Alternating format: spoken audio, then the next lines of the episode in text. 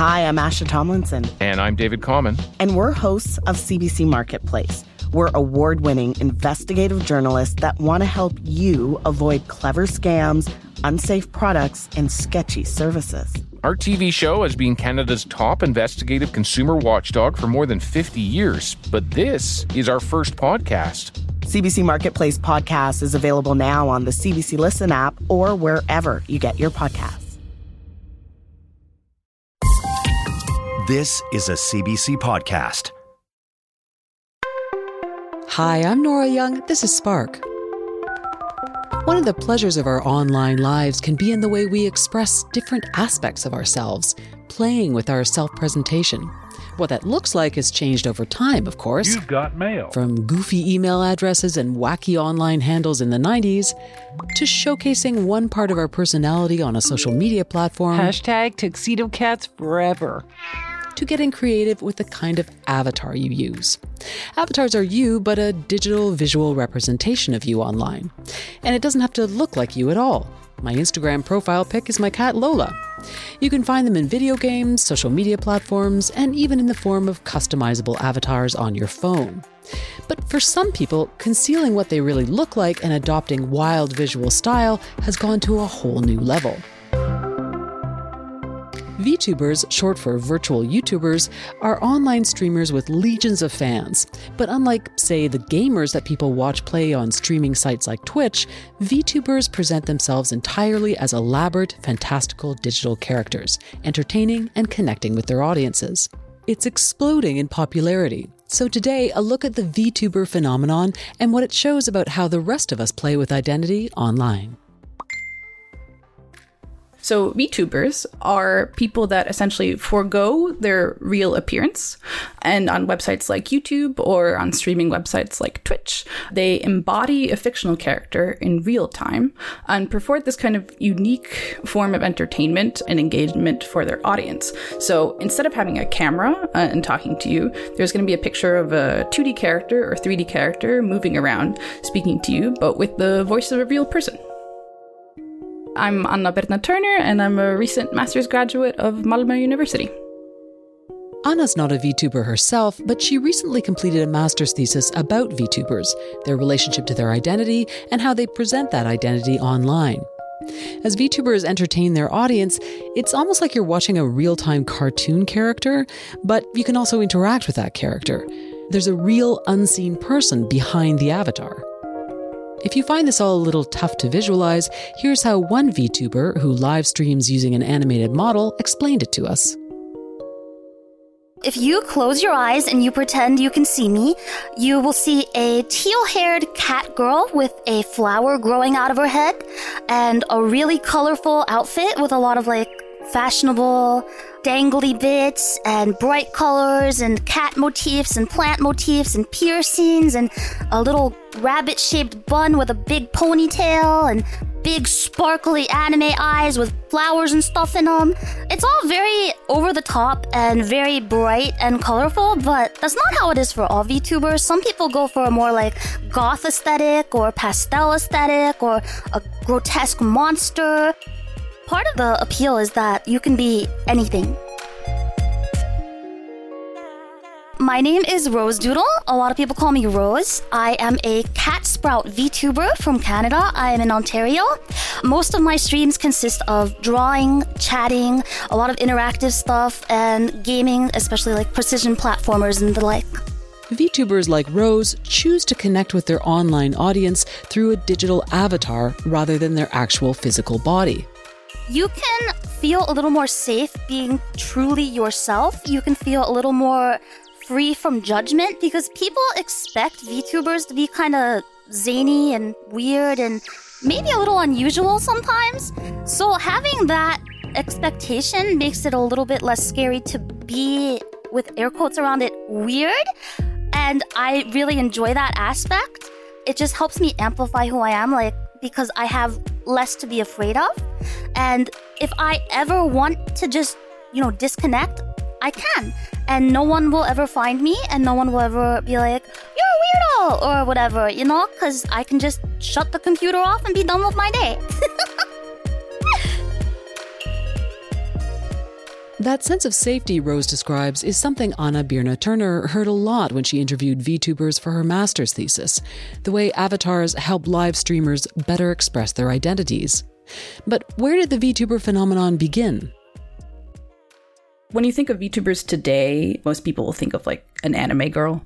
That's kind of the the typical appearance. Um, and there's a reason for that because in Japan there uh, was a company there was basically developing this specific type of software, and they had a side project which uh, eventually became like one of the most used softwares for VTubers, uh, and they also then decided to establish essentially a company for managing VTubers called Hololive. There are like millions of people that watch Hololive employed VTubers in Japan. And some years ago, they officially deployed an English speaking team. Originally, it was just all Japanese. And if you were kind of a Western fan, you would kind of have to put up with either watching a Japanese stream or hoping that fans would take the time to like fan translate sections of their streams or their, their videos. Uh, but at this point, yeah, Hololive has uh, multiple English speaking VTubers, uh, and it's kind of just become this phenomenon. Yeah. So, can you tell me a bit about the technology behind VTubing? Sure. So, there's two core tenets, in my opinion, that, that make up VTubing. Uh, so, first of all, is that VTubers you know, stream or present themselves through uh, a fictional character. So there's usually either 2D models or 3D models. And what's really impressive is that these models are then rigged for animation. So, you know, if you think of like a, a Pixar movie or, or, or 2D animated TV show, right, there's models and characters that have to be hand animated by people. Sure. And VTubers, the models that they use in their streaming are essentially made the exact same way. So for 3D models, uh, 3D modeling isn't my expertise, but you essentially have to make a bunch of invisible bones that can then be animated to form poses. And for 2D models, there's basically lots of different layers. So if we use, you know, just a, a girl, for example, there's lots of different layers to expose kind of the way the hair would move or like eye blinking or mouth movements. So all these different kind of iterations of a 2D model have to be made. And then those are then kind of stitched together. And then that movement is then controlled by a person. Uh, so the important other part of VTubing is that you need a kind of motion capture technology, uh, and the complexity of that can can vary. So, the on the high end, there's people that wear basically like full body motion capture suits. You know, they move their arm or they stand up and they bend over. Their their model does the same and kind of the other extreme, which uh, is also much cheaper, right? So if you want a really complex, like moving model with lots of different layers and lots of different kind of little uh, bonuses, that's going to cost you. Like these things are expensive, right? Uh, so on the cheaper side, if especially for if you just have like a little 2D image or something that you have, there's really basic softwares that I think are just for free that basically will do like mouth movement, like kind of just like an open and real and open and close. So essentially, you would just need like two frames, like an open mouth and a closed mouth, and that just responds to when you talk into the microphone. So when you're talking about these kinds of technologies, is it almost like the real person behind this is almost like the puppeteer in some way? It's it's interesting you, you you say it that way because especially in in certain sections of like VTuber fandom and, and, and VTuber work, it's it's very much like a performance. So they, there's like a character that they embody, and so you know, particularly within the the Japanese ecosystem, often there's some sort of like story, or sometimes they might be kind of related to fantasy. So you know, if you're like a magical girl or or, or something like that, then the person who is kind of streaming or, or making videos using this magical girl model would maybe talk in a specific way or, or move in a specific way, and yeah, so it's definitely that kind of they are controlling it and controlling what you see. Mm-hmm. Um, but then there's also a you know, another community of VTubers that feel like it's kind of just another way for them to be themselves. But because there is that that aspect of separation, like you see the model and not them, there is always the kind of person behind the curtain. Yeah. So can you compare a little bit how VTubers differ from, on the one hand, what we think of as traditional digital avatars, and on the other hand, you know, typical online streamers where you're seeing the actual person? Sure.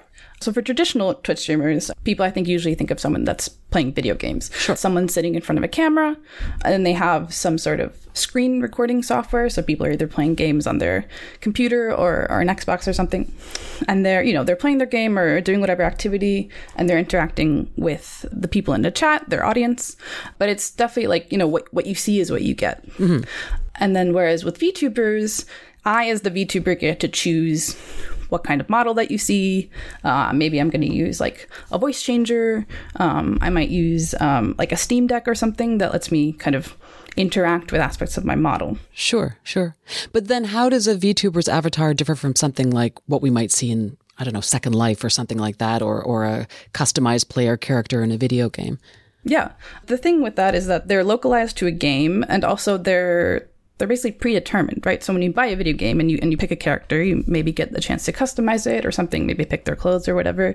But you know, the company that developed the game decided this is what I want to put into it, and then presumably there's a story that they have written out. Like there's like a certain boundary that you have to stay within because this is a product that you purchased and you can experience whatever the people developed and, and that's it. When with VTubers there's there's similar boundaries, right? There's the essentially whatever you can afford, right? right? The model that you have looks however you like it. And if you want to change your model, you'll need to either draw it yourself or, or pay someone to draw it or or do some sort of new animation or, or whatever. So there's definitely boundaries in terms of like what can physically be done but the sort of experience is never going to be the same as something in a video game, right? Because you're like if if I'm an audience member watching a VTuber, like that's that that's a person, right? That that was they're not they haven't been programmed to talk a certain way or something like that. So, although what I see, there's a limit to that. Obviously, it's in a way, no different from watching a normal stream. Like they're going to talk, they're going to play a game, they might get surprised and things like that. So they're similar, but they're they're definitely not the same. Yeah, so it sounds like with the VTuber, it's a much more individualized, customized experience and expression of self. Yeah. Yeah. So how do online audiences interact with VTubers compared to sort of you know, traditional online streamers who are there with their real world faces and bodies? Uh, yeah, so I want to highlight that the research I've done has only been about VTubers. So I'm sure there's okay. there's other research that's uh, focused on like real life streamers so they might have you know some insights that i'm not sure about.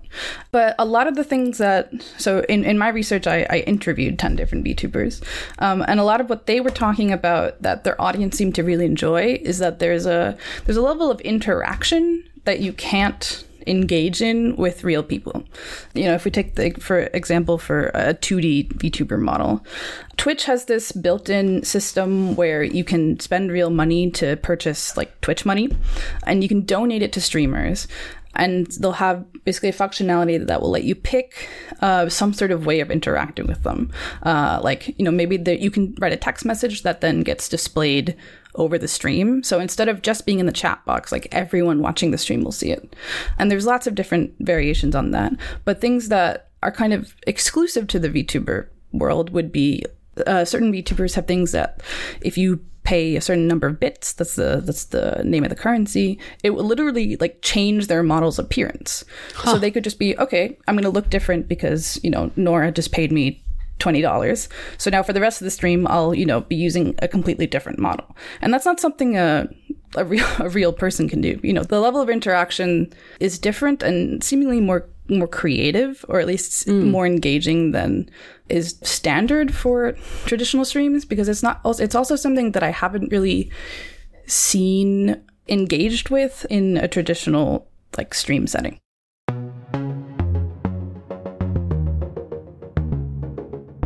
I'm Nora Young, and today on Spark, we're exploring digital avatars, online identity, and the growing VTubing trend. We'll hear more from my guest, Anna Birna Turner, in a little bit. As we've heard, many VTubers use digital avatars in order to feel safe, experimenting with their identities in ways they might not be able to IRL. Hi, my name's Vexoria the Sun Eater. I am a Canadian VTuber, 18 plus content creator, voice actor, and I like to have a lot of fun on my streams. A lot of chaos, a whole lot of fun, and sometimes we have some really wholesome moments.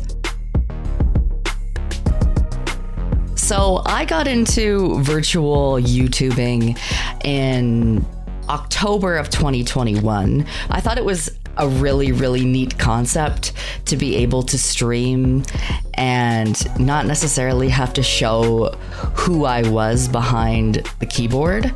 It was kind of like a, a Hail Mary for me because I wanted to try it. My ideal goal was to have fun and maybe make back kind of any money that I had spent on my VTubing model. But it kind of blew up from there. Vexoria is a goddess character. She is a Lamia VTuber. So it is half woman, half snake. So the top portion is woman, the lower half is snake. She's got purple skin, dark black hair, golden eyes. She has a very Egyptian kind of aesthetic with a big headdress that is the bane of many artists' existence. She is very uh, well endowed and uh, she wears a lot of gold, has a lot of jewelry, and has a tattoo under her eye.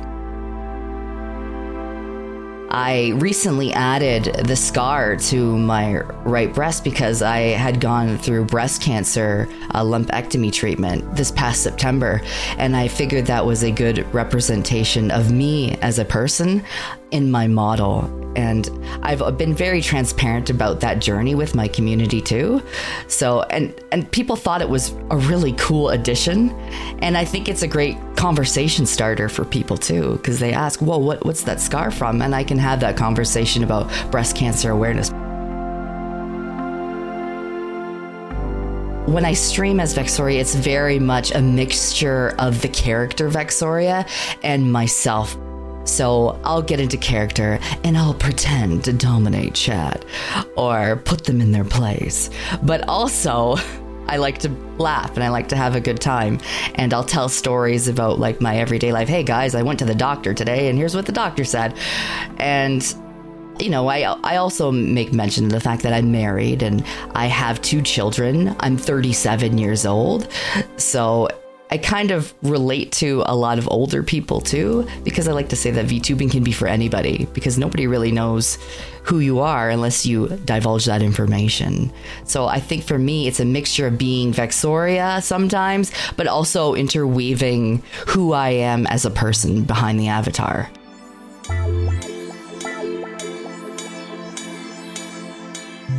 I've always been a very, very confident and strong person, but I think that streaming to that many people, I think really has made me a much more confident person. And it's allowed me to feel more comfortable expressing myself and being less shy sometimes because I'm talking to a whole bunch of people at any given moment on my stream. And I believe that it's allowed me to be more open about my mental health. It's allowed me to be more open about uh, talking about my breast cancer and things like that too. So I think that streaming as Vexoria and being this powerful woman has kind of translated really well to my real life and allowed me to be a bit more stronger and confident in everything that I do now. Vexoria the Sun Eater is a VTuber based in Saskatchewan. That confidence that Vexoria described, the self assuredness and strength gained in part through VTubing, that's at the heart of Anna Birna Turner's research. So you you did interview VTubers. What concerns did they express about revealing their real life identities and their real life uh, appearances to their online audiences? Yeah, so kind of across the board, the reason they wanted to do VTubing is because they they don't feel comfortable showing themselves. Um, and that can be for a, a, variety of reasons. Like some people just, you know, they, they prefer their privacy. They don't want to show their face. Mm-hmm. Other people, you know, expressed, I don't want to have to worry about what I look like on camera, you know, because when you see yourself on camera and, and you know there are people watching you, yes. you know, it can be like, oh, is my hair okay? Like, is my makeup okay? Things like that. As everyone who's ever been in a Zoom meeting can attest. yes, exactly. Like you're constantly like hyper aware yeah. of, of what people can see. Uh, so there's definitely that aspect of, of control with VTubers. Like, I'm going to show you exactly what I want you to see and, and nothing more. And and furthermore, uh, some of the people that I interviewed identified as, as queer um, and specifically transgender, and they felt VTubing was a way for them to like express themselves, like their visual identity, in in a manner that maybe they hadn't reached in their in their private lives or that they weren't comfortable. So it was just across the board, everyone was able to control what they wanted other people to see because otherwise they would be uncomfortable. So can we talk a bit more about that? What did the VTubers you talked to say about how they use their avatars to express their identity? Well, the biggest takeaway for, for my research was the people who, I, who identified as queer, specifically in terms of like being able to play with your appearance. I mean, I mentioned mm. before how someone could pay you a certain amount of money and then you would change out the model, but that's exactly the kind of exploration that isn't easy for for anyone in the world. But for for these VTubers, they could express themselves any way that they wanted. They could change their appearance. They could say, you know, if I'm feeling more feminine today, I could use this model. Like one of the one of the VTubers that I that I interviewed had like three different models. Basically, one that was like more masculine presenting, one that was more feminine, and one that was more androgynous. Um, so you know, depending on how they were feeling uh, in in terms of you know their relationship with their own identity, they could just decide, okay, this is what I look like today, and this is how I want people to treat me which was pretty cool. yeah, yeah, yeah. I find it such an interesting tension that on one hand, VTubers are people who want to put themselves out there, right, to, to perform, to connect with audiences, but at the same time, they don't want to reveal their physical world identities. Do you have any thoughts on that that sort of push pull tension? Mm, I, I, don't, I don't think it's necessarily that they don't want to fully show their identities because they're you know they're speaking as they are they're they're showing right. their personalities their interests um, and you and you can you know judge them based off of how they interact with the the people in their chat it's really just once they they feel comfortable in what people can see, they feel like they can you know embrace themselves and, and express themselves. Because right. across the board, um, basically everyone I interviewed felt like this was an avenue for them to be more comfortable in themselves, and so that they could you know speak how they actually want to. They could show their interests. They could be excited um, while not worrying about you know the things that everyone can get worried about when talking with strangers. Mm-hmm. And just finally, what advice do you have for someone who's interested in trying out VTubing as a way of exploring their identity online? Yeah, um, I say go for it. Uh, there's a lot of talk about, you know, the motion capture setup, buying models. Like everyone sees the really cool, well animated models and goes, okay, I now need to drop $2,000 on a model because yes, you can spend $2,000 on a model.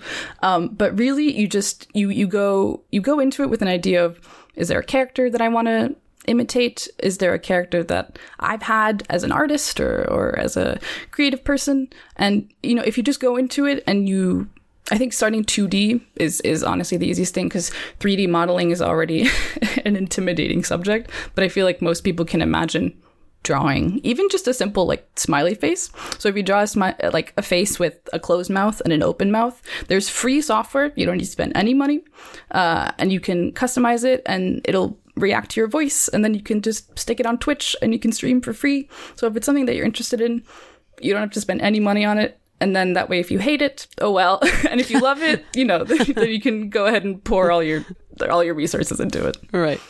Anna, thanks so much for your insights on this. Yeah, no, thank you. Anna Birna Turner is a recent master's graduate from Malmo University in Sweden. Her thesis focused on VTubing and identity.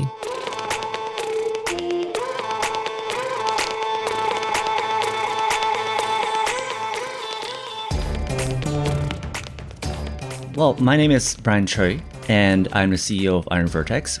And uh, we're not really VTubers, but we are a company who does model creations. Uh, back when I started, VTubing wasn't a thing yet. It wasn't until around 2018 ish when a technology called FaceRig came in, and uh, it kind of allows VTuber to be tracked with webcams at home. So once it gives availability to have individuals doing, you know, home-based tracking and streaming, that's when VTubing became a thing, and that's when I start to get inquiries saying, "Hey, I've seen some of the Japanese uh, VTuber doing this thing. Can you also do it?" And after looking shortly, I feel like, "Oh yeah, I can give it a try." And one thing lead to another. Here I am. By now, I can say I've seen a full range from completely fictional that is not even human like, or all the way to, hey, this is a picture, I want something as similar as possible. There is no particular pattern, But individuals lead the development of the characters, and almost every performance is live and interactive with a group of viewers. I think something interesting happening is that we're seeing a growing interest of companies and enterprise level look into hey, what if we have a character representing a company as a front face of the company? I've seen different corporate VTubers uh, doing different things. How similar are the content they create and the way they brand themselves? How similar are they to individuals VTubers? It's still yeah. That's the that's the interesting thing about it is that people like are testing out and they're seeing how the market reacts, how the consumers react, and they are changing strategies and see what comes next. And yeah, I think we should all look forward to um, what happens if now we have originally faceless brands, now we have a character representing them, and these are VTubers.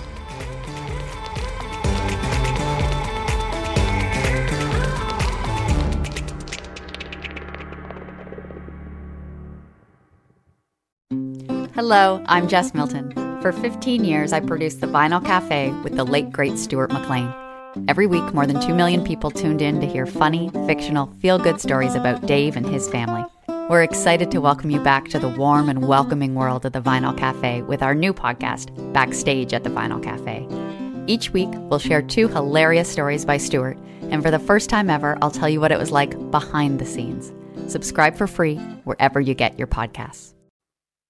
I'm Nora Young, and today on Spark, we're talking about the influence of avatars online. So we've looked at the booming phenomenon of VTubers who are taking avatars to a whole new level. But even if we're not performers and we're not presenting online as creatively as Vexoria the Sun Eater or Rose Doodle, many of us still play with how we present ourselves online. I like barbed or where was the other one? Yeah, barbed or worm. That looks like And that's evolving as our virtual and physical worlds are ever more closely braided together. The concept of digital avatars goes back a long way, and its roots weren't even on the internet. Some argue the modern use of the term popped up in 1985 with the computer game Ultima 4 Quest of the Avatar. But as companies like Meta pitch their visions of the metaverse, where we spend more and more time in immersive online environments, the way people represent digital versions of themselves through avatars is a growing subject of discussion. A digital avatar is anything that we can use to represent ourselves online. It could be as simple as a static profile photo, but in the context of what we really looked at, we were thinking of a digital representation that can walk around some given space. So this could be a shared online space like Second Life, it could be a video game platform, or it could be something that is used to represent someone while they are talking in a digital space, such as a VTube avatar on Twitch. This is Kristen Smirnov. I'm an associate professor of marketing at Whittier College. I've done research with Paul Messinger's research team at the University of Alberta, which is where I did my PhD. Kristen has studied the way people choose to present themselves in digital worlds, specifically in Second Life. She says people rarely stray from authentic representations, choosing instead to tweak or improve on aspects of their physical bodies that they wish they could change in real life. 10 years ago, digital avatars were really seen as something that individuals could put together to walk around a virtual space. Think of something like Second Life or World of Warcraft. In some platforms like Second Life, the avatars they were totally customizable. That was really what drew me and my co-researchers to the platform. This idea that you could put together an avatar that in theory was something that looked like you, something that looked like an anthropomorphic animal, or even something that was a disembodied point of light. Now, what we're seeing more is there's less of the distinction between who the person is in real life and how they appear online. Part of that is because of greater levels of technology overall. For example, features tracking software and gesture tracking software that is commonplace now wasn't really existent or at least common about 10 years ago. And so if you're talking about a digital avatar that's walking around a space, you're talking about something that you are controlling with your mouse or keyboard. So it probably feels quite distinct from you, the actual person. Now it's very cheap or probably free in a lot of sources to find software that can actually track your features, not only your gestures, but your actual facial features and expressions. And you can instinctively make this virtual representation of yourself appear a certain way on screen without any real effort on your part. So there's really that lessening of the wall between the virtual self and the physical self. Mm-hmm. I have very clear memories of trying to navigate my character in Second Life, whatever, the, whenever that was, 15 years ago or something, and just having it walk into walls and having a lot of trouble navigating for sure. So, how much of their real personality and their real appearance do people tend to bring to their digital avatars today? Today, again, very different than it was 10 years ago. What's really interesting with what's happening today is the phenomenon called VTubers. Again, I'm going to compare it to about 10 years ago.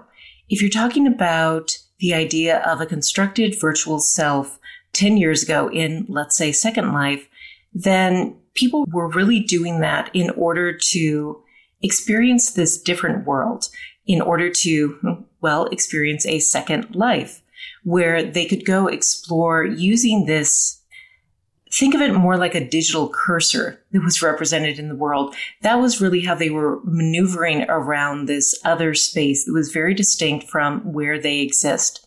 That avatar was needed in order to walk around the space and see other people, talk with them, chat with them, maybe act out scenes of a, of a play, uh, reflect something they had seen in a favorite movie they enjoyed. Now, if you're talking about VTubers, there's less of that interactive experience in terms of a shared space, but there's more interaction in terms of kind of the, the actual people. A VTuber is more like a performer. They're not someone who's working on a one to one interaction aspect like in Second Life, where people are coming together into this space kind of like social contemporaries as they might run into each other at the mall, at a movie theater. A VTuber, on the other hand, is the one on stage. So they are the one kind of steering the conversation. They may just be holding a conversation. They may be streaming a video game that they are playing. But since the tracking software is automatically recording what they are doing and translating that onto the digital features of their avatar, again, there's not that level of separation between the self and the digital representation there is a more seamless flow of the conversational flow because they can just be talking with people and, you know, not thinking about reflecting what they are saying, what they are feeling, what they are doing on the body and face of this digital representation of themselves. And so, beyond VTubers in particular, how much are people changing their uh, actual physical appearance when they're designing their avatars? Generally speaking, in the types of avatars we researched where it's more of that second life setup where people are just interacting casually in a shared space as opposed to someone being in a performer role is that people to our surprise what we expected to find was that people would really kind of go nuts in this digital space where they could be anything. We went into our research projects expecting to find that, what we instead found is that when people create avatars to exist in these shared spaces, they mostly create avatars that are like themselves, but quote unquote, a little better. When I say a little better, we're talking about societal standards for uh, attractiveness, for generally the types of features that we reward. So someone would create an avatar that generally looks like themselves. It has the same general hair color, possibly the same gender, a lot of the same features, but at the same time, they would change aspects of themselves that they feel particularly, let's say, shaky on. You know, if someone has recently noticed that, oh, there's some lines showing up at the corners of my eyes where there weren't before. When they are creating an avatar that is going to be representing themselves in this shared casual space, then they're going to create an idealized version of themselves. You know, maybe it's how they remember themselves looking 10 years ago in the mirror, or maybe they have longer hair, whether they're losing their hair now or they're going, Oh, I missed having that maybe a little less practical hairstyle that was just more fun to have. And so again, what we found is that people were creating avatars that were recognizable as themselves, but just maybe with the volume turned up a little. Did that surprise you at all? Because I think, especially in the early days of the, the user oriented inter- internet, the assumption seemed to be that people would invent entirely new personas completely from whole cloth. But it sounds like people basically want to be themselves, but with a little bit of wish fulfillment or an aspirational goal uh, attached to it. Your description is absolutely what we found. And just as you prompted, we did expect to find that people would go just whole hog with creating new identities. We expected to find that in this completely freeing environment of these online spaces, people would really experiment with their identities. Instead, what we found is again, it was themselves with the volume turned up a little. Mm-hmm. We have now face filters. We have lenses that let people manipulate photos of themselves to be sort of hyper specific and in some cases even visually flawless. Do people still feel the need to create avatars in the same way as 10 years ago now that they don't need to create these digital avatars from scratch? They can just modify a photo of themselves? I think there definitely has been a blurring of the the distinction between the real space and the virtual because people as you say with some platforms, it automatically applies a filter to you. Some operating systems on phones, I believe it's Android, automatically cleans up photos a little, and some people don't even recognize that it does that by default. Many of the social media platforms, they can automatically clean up your appearance for you. Even on Zoom, you know, the platform that took over education for a lot of students and professors, students and teachers for years you can go into the basic settings and say, oh, yes, clean up my appearance. Oh, yes, add makeup for me, whatever it might be. And people can very easily get used to looking at themselves with this slightly altered digital self. Now, I haven't done research into this area yet, although I am very interested in it. So we have seen a decline in popularity for some platforms like Second Life from, say, 10, 15 years ago. At the same time, there's another way in which people represent themselves online. And that has seen a huge surge in popularity, and that is the area of video games. And so there's huge customization available in games like Baldur's Gate 3 or Starfield. You can incredibly customize your avatars there. What I have seen casually as I, I watch people post the avatars they've made Again, largely I was seeing people who looked like themselves, but a little better. Now, sometimes these selves might be of a different race, a different species. You know, that is the flexibility you get in video games where you don't wake up in a normal life and look in the mirror and realize that you've suddenly sprouted horns. I'm assuming I'm saying that doesn't happen to most people. Right. but in these video games, typically what I was seeing from people was if someone had, say, more delicate features, then when they created the avatar, that avatar would also have more delicate features. Even if it was in Baldur's Gate 3, another race entirely from something that appears on Earth.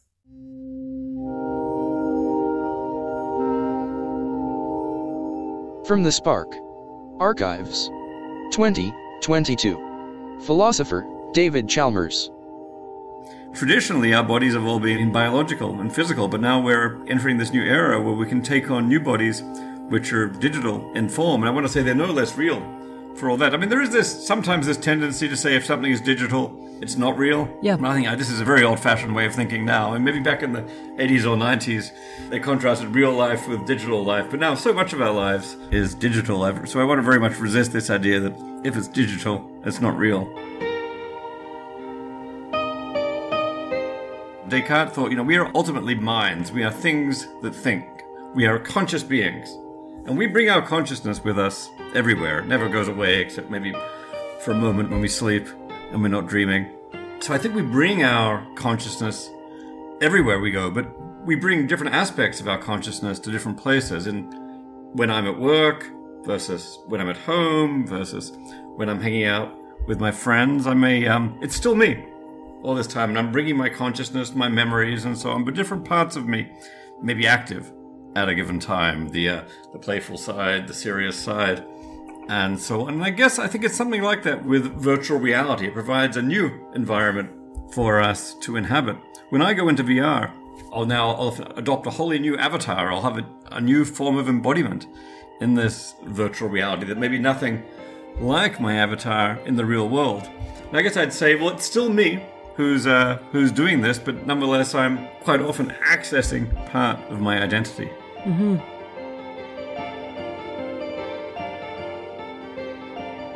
So there's a thing that just happens in general that when you go into VR, that you see things from the perspective of a certain body, of a certain avatar, and you very strongly identify with that avatar. Often you're controlling that avatar, and it feels to you as if that avatar is is your body.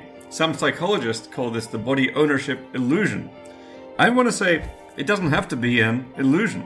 It can actually be true that this avatar is your body. It's not your physical body, it's your virtual body. And I think we should think of, you know, having a virtual body as a new form of embodiment that needn't really be illusion at all.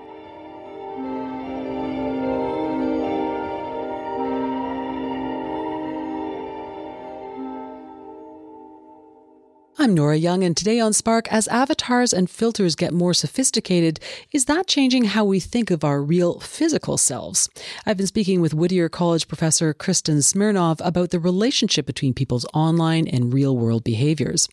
As a World of Warcraft player herself, Kristen is aware of why the video game environment in particular encourages people to play with their presentation and their identity. In a platform like Second Life, the content of that platform was entirely dictated by the people who chose to participate within it. In contrast, a video game environment has objectives that is set by the original creators of that video game environment.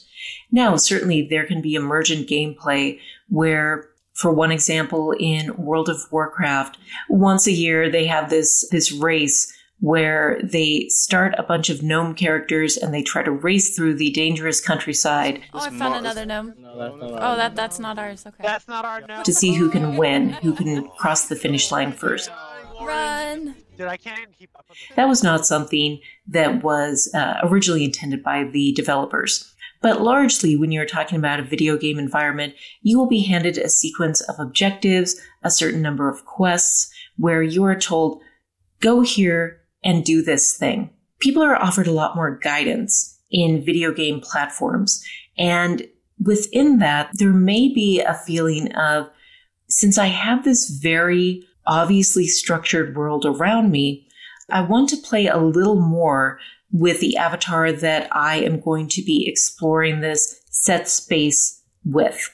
I see. Now, whereas with Second Life, it's I have no idea really what I'm supposed to be doing. you know, and uh, it sounds like you've been in Second Life and not for a long time. But yeah, yeah, but you probably have those memories of you would walk around and go, "Wow, look at this environment that someone has built. Look at how realistic." I'm making air quotes. You have to imagine the air quotes. Look at how realistic this water looks with 15 years ago graphics. Yeah, and you would walk around. You would appreciate it you would appreciate the fashion choices that maybe other people had made with their avatars. And then you're left kind of going, okay, now what? In the typical video game, you're never going to be left wondering, okay, now what? There's always a guide. There's always a list of bullet point quest objectives. Here's what I'm doing next. And so people may feel that since the game world is more constraining, maybe I need to feel a little less constrained with being me within it. Mm, interesting.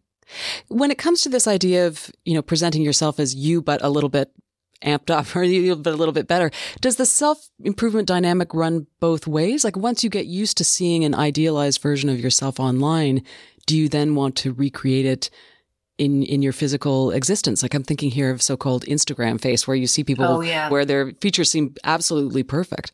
I haven't done research into that specific area myself, but I've certainly seen discussions, even from the plastic surgery area, where plastic surgeons have talked about how people who spend a lot of time on Instagram, who are constantly faced with that social comparison of people who either they're using that like you said, the, that Instagram face where there is an excess of makeup used in a way that actually kind of looks strange if you encounter it in real life.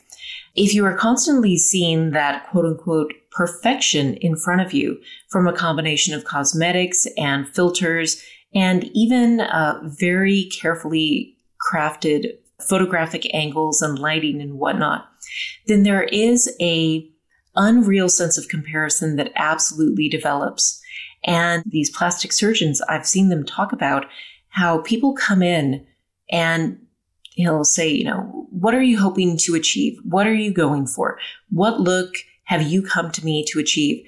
And they will put down the face of someone from Instagram in front of them, say, I want to look like this.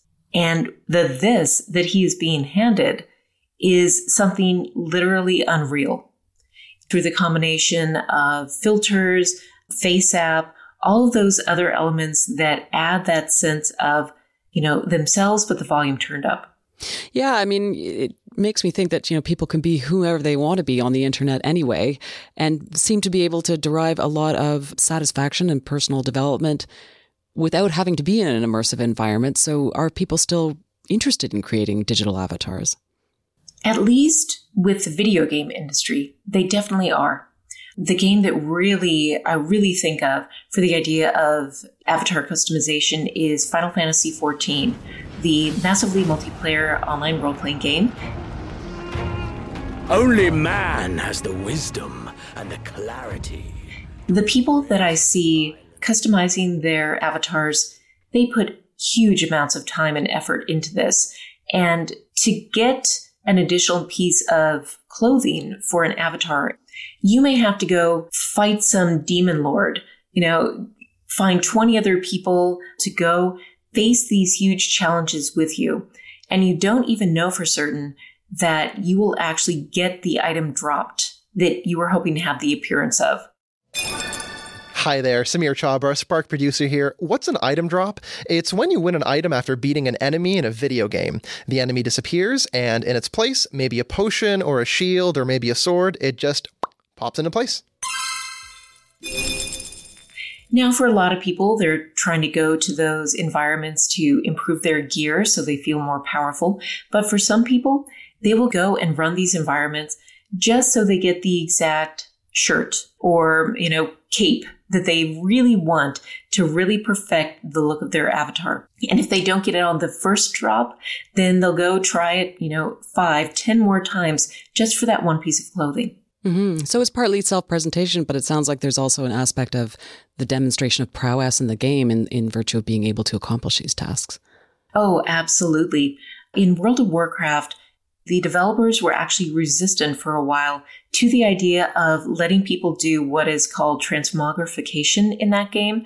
That is where you can choose to have the appearance of any given item mm. because part of what they the developers thought would be a challenge with transmogrification is the idea that it would not reflect the most uh, recent up-to-date work by the developers themselves you know, we, we want to make sure that the developers' work is rewarded in terms of making sure that people were celebrating whatever the latest gear was.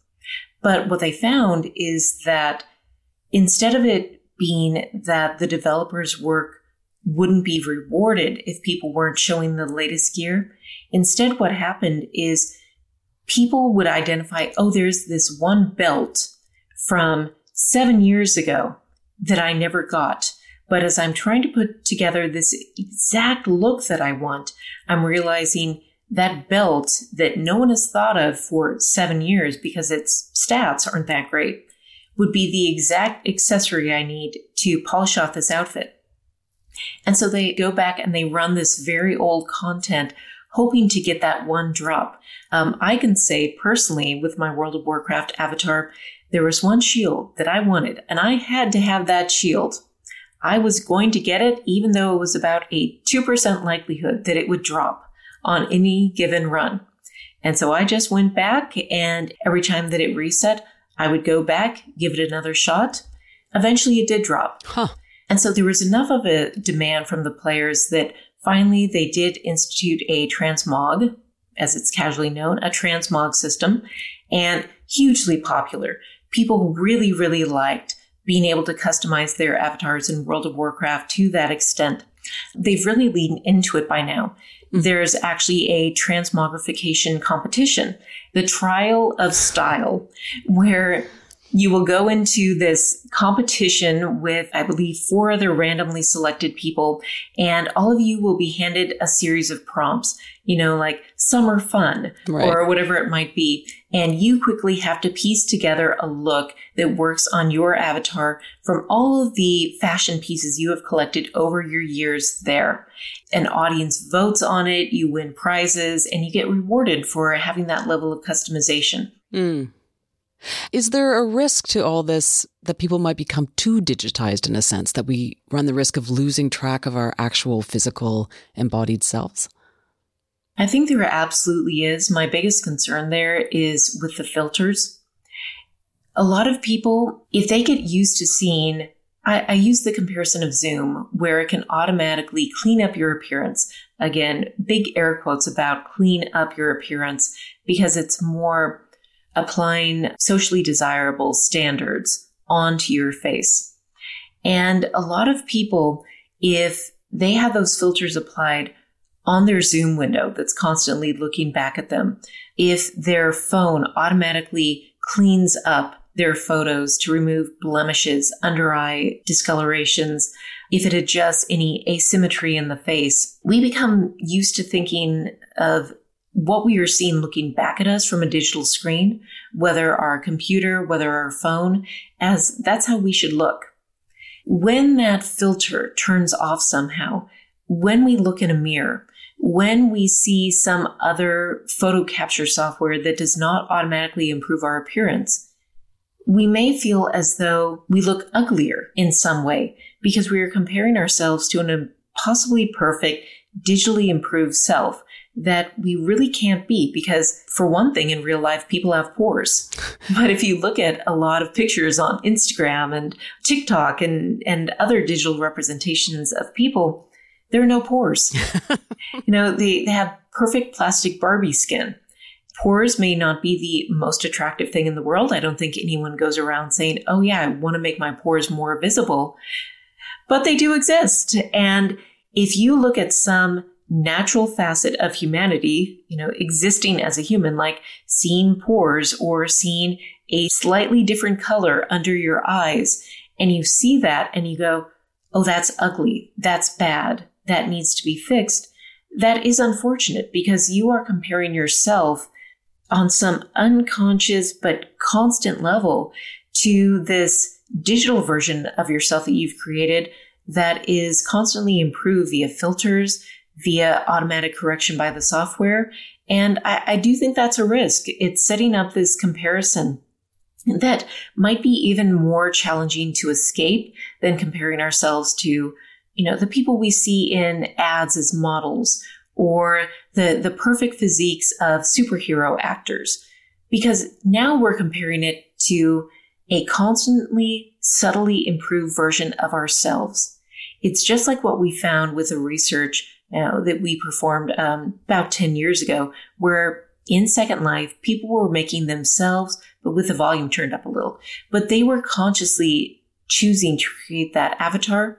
And we both experienced that when you were walking around Second Life, there was a real separation between you and the avatar. You were using a mouse, you were using a keyboard, you were very aware of the fact that this is not you. This is an avatar that you're controlling. But in Zoom, in Instagram, it's you, but the volume turned up again. But this time, it's happening automatically, sometimes without your knowledge or consent. And so I do absolutely think that there could be a risk of having that social comparison because what is more tempting to compare yourself against than the slightly perfected version of yourself? Hmm. Thanks so much for your insights on this. Oh, absolutely. Thanks so much for having me on to talk about it. Kristen Smirnov is a professor of marketing at Whittier College.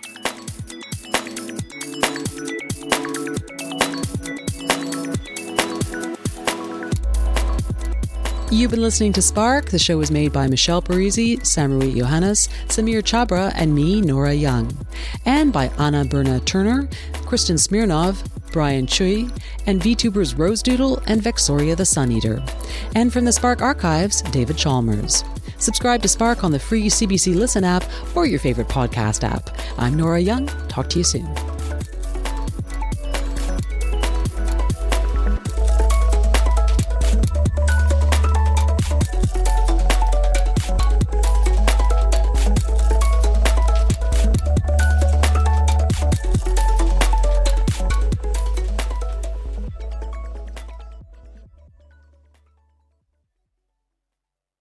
For more CBC podcasts, go to cbc.ca slash podcasts.